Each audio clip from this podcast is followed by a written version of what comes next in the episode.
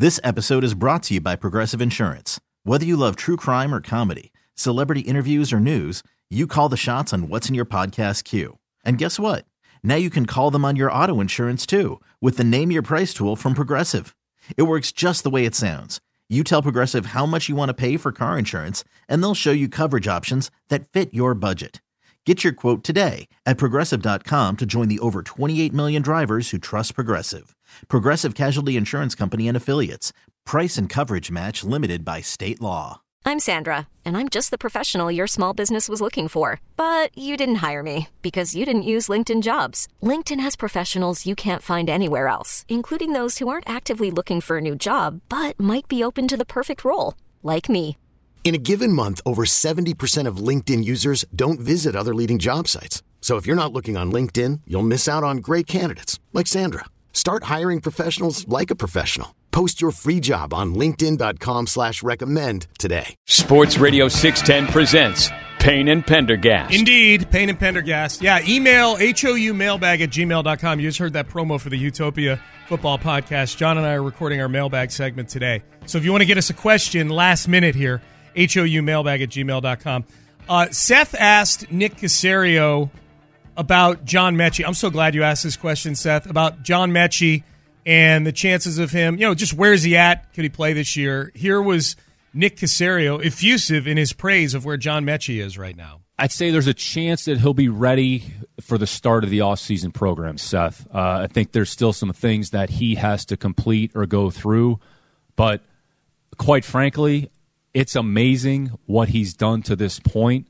Um, not to get into my workout routine, but on Fridays, I went in there in the afternoon and I'd go through a, um, my workout. And John was in there every Friday, kind of going through his workout.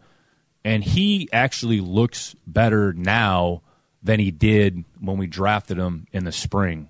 Like he's improved his strength, he's improved his lower body strength, his attitude has been great even though he's been dealing with a lot of things medically, but quite frankly, you wouldn't know. I mean, this kid is incredible. He's a special kid. So does that mean like okay, he's going to be able to walk out there and catch 100 passes? No, I'm not saying that, but it's been amazing to watch his progression from when we brought him in, kind of to what he went through over the summer, what he did during the course of the fall and it's really a tremendous credit to him. It speaks to who he is as a person, and I think it's emblematic of the type of people that we have in this building. So he'll probably have some modifications, Seth. I don't know exactly what that looks like, but at some point, assuming everything goes okay, then I think he'll have an opportunity to participate fully, assuming everything gets cleared. That's music to the ears of a Texan fan right there. And if you're eh, just anybody who admires John Metchie. Um, that wasn't one of those. Boy, for someone who's been what he's been through, he looks really good. That was no. He's stronger now. He's yeah. empirically. He is empirically yeah. stronger and looks better now than he did when we drafted him. Yeah, and I guess, and, and you know, then looks are one thing, and obviously when it comes to endurance and everything else, uh, cancer treatment can be quite the ordeal. So sure. I think that when he talks about making modifications, you, you know, he they have to be careful in just how far they and how fast they push it. But players have come back um, from this before and uh, gone on to have long and healthy careers. So that looks like the track that John Metchie is on right now, and that's almost in my mind psychologically. I kind of just put John Metchie off to the side, and because uh, you never want to I never want to put your you never want to put yourself in a position where you're like frustrated that a guy isn't beating cancer fast enough. Right. Um. You know, like you don't want to be a monster, is what I'm saying. yes. So, so, um, I think that like to have that re-injected into the equation, and then all right, I could maybe start being optimistic about John Metchie for the season. Yeah. Uh, that's that's exciting. And I, I, wish Nico Collins had stayed healthier over the course of the last couple years. But depending on what the Texans do in free agency and with the draft, if if there's a young quarterback in here, hopefully there's a chance that they've got one extra piece. You know, and John Metchie won't have had any playing experience, but will have had time learning NFL football and watching film and doing all this. So it will be like a like a rookie plus, I suppose. Yeah, like a rookie that's been to a bunch of seminars by yep, the time he steps yep. out there. Or as McClain likes to say, Metchie's like having an extra two in the 2023 draft. That's that's John's sort of Oh, an extra second round pick. Yeah, an extra oh, second yeah. round pick. Yeah, that's how- Okay, all yeah. right, all right. Yeah. Yeah. that makes sense. Yep. For They've some got- reason, I thought you had quoted him as saying like ex- having an extra one. No, uh, no, no, no. Something no, like like like Trust me, I've heard him say it enough times. Yeah. like like he'd already proven himself better than his draft slot or something. John will go. They've got five of the top seventy-five picks, two first, a second, and two thirds, and having Metchie back is like having an extra two. Um, so, Yeah. so that so that'll be good. Um, yeah, dude, I can get I can get excited about a team with one of the two quarterbacks in the draft. You know, Stroud or Young. A wide receiving corps of Nico Collins, John Metchie, and Quentin Johnston from TCU with that Cleveland pick, and then a backfield of Dameon Pierce, and then maybe like another running back they take in the third or fourth round, like a Deuce Vaughn from Kansas State or somebody like that. It's uh, it's getting hard not to project them for 15 wins, Sean. That's what I'm is, saying. Uh, is what I'm hearing. Because you were yeah. trying to get out of Nick in the first question to him about the Jacksonville Jaguars. Was- Is it, isn't it obvious that you're gonna win 15 games next year? Clearly. The other, the one thing you have to worry about with John Metchie Mhm. is that he was drafted into the CFL at, as well. So Oh, British really? Columbia does have his rights. Okay, well, look Uh, if out. He, if he chooses to take that hundred and twenty thousand dollars, May ask out, right? And the one bedroom apartment that comes with it.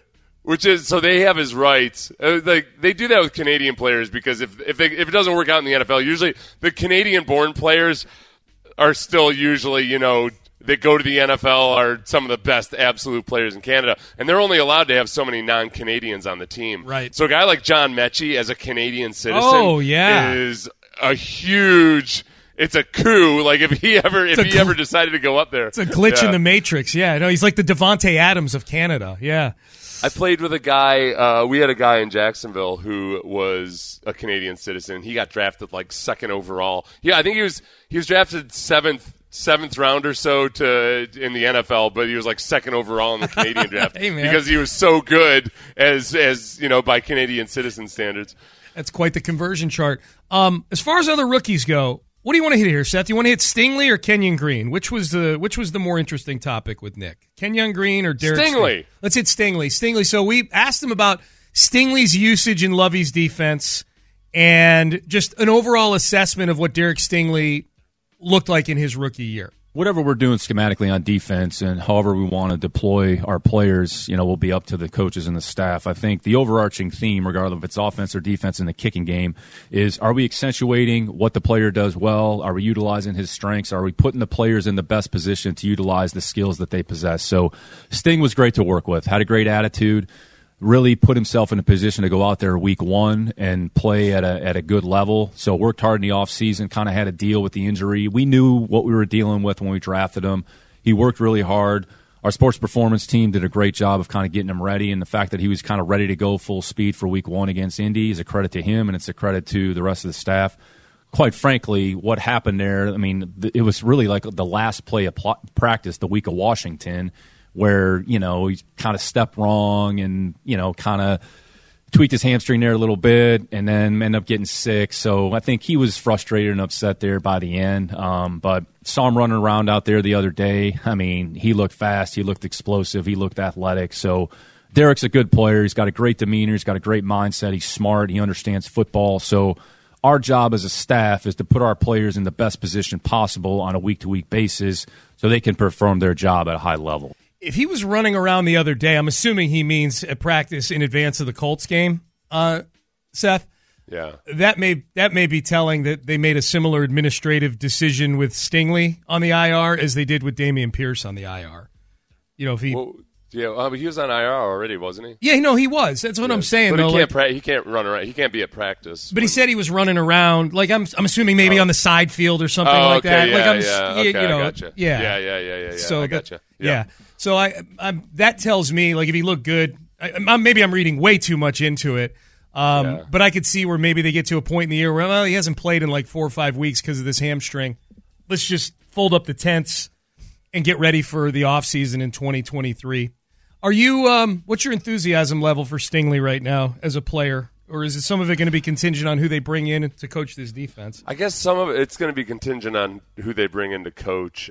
My reservations about him after the draft were largely injury related, and the fact that he hadn't performed as well in the previous two seasons than he did in his freshman year. So I I have those exact same reservations, just multiplied. I think, and that yeah, I hope. I, I think when you know when he had chances to come up and be aggressive and run with guys, I thought he did a good job of it this season. He just needed polish and he needed more experience doing it. So I yeah, I would love to see somebody that's gonna that's going to test him and challenge him more in that regard. I thought it was interesting a little later on in his answer. That was only a piece of the answer about Stingley. As you guys know, Nick likes to give long answers. Um, he mentioned by name Sauce Gardner and Kayvon Thibodeaux. yeah, yeah, you know, yeah. so I think Nick Nick knows the uh, the perception out there of the especially Sauce. You know that same position, drafted a pick later. You chose Stingley. Sauce has turned into not just a rookie of the year. I mean, he's he's got a he's got a legitimate shot at being an All Pro this year, Sauce Gardner.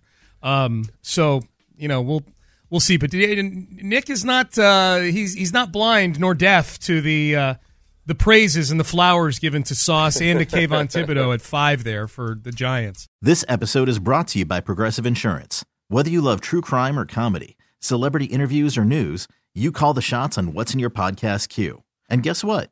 Now you can call them on your auto insurance too with the Name Your Price tool from Progressive. It works just the way it sounds. You tell Progressive how much you want to pay for car insurance, and they'll show you coverage options that fit your budget. Get your quote today at progressive.com to join the over 28 million drivers who trust Progressive. Progressive Casualty Insurance Company and Affiliates. Price and coverage match limited by state law. You could spend the weekend doing the same old whatever, or you could conquer the weekend in the all-new Hyundai Santa Fe. Visit HyundaiUSA.com for more details. Hyundai, there's joy in every journey. T-Mobile has invested billions to light up America's largest 5G network from big cities to small towns, including right here in yours. And great coverage is just the beginning. Right now, families and small businesses can save up to 20% versus AT&T and Verizon when they switch. Visit your local T-Mobile store today.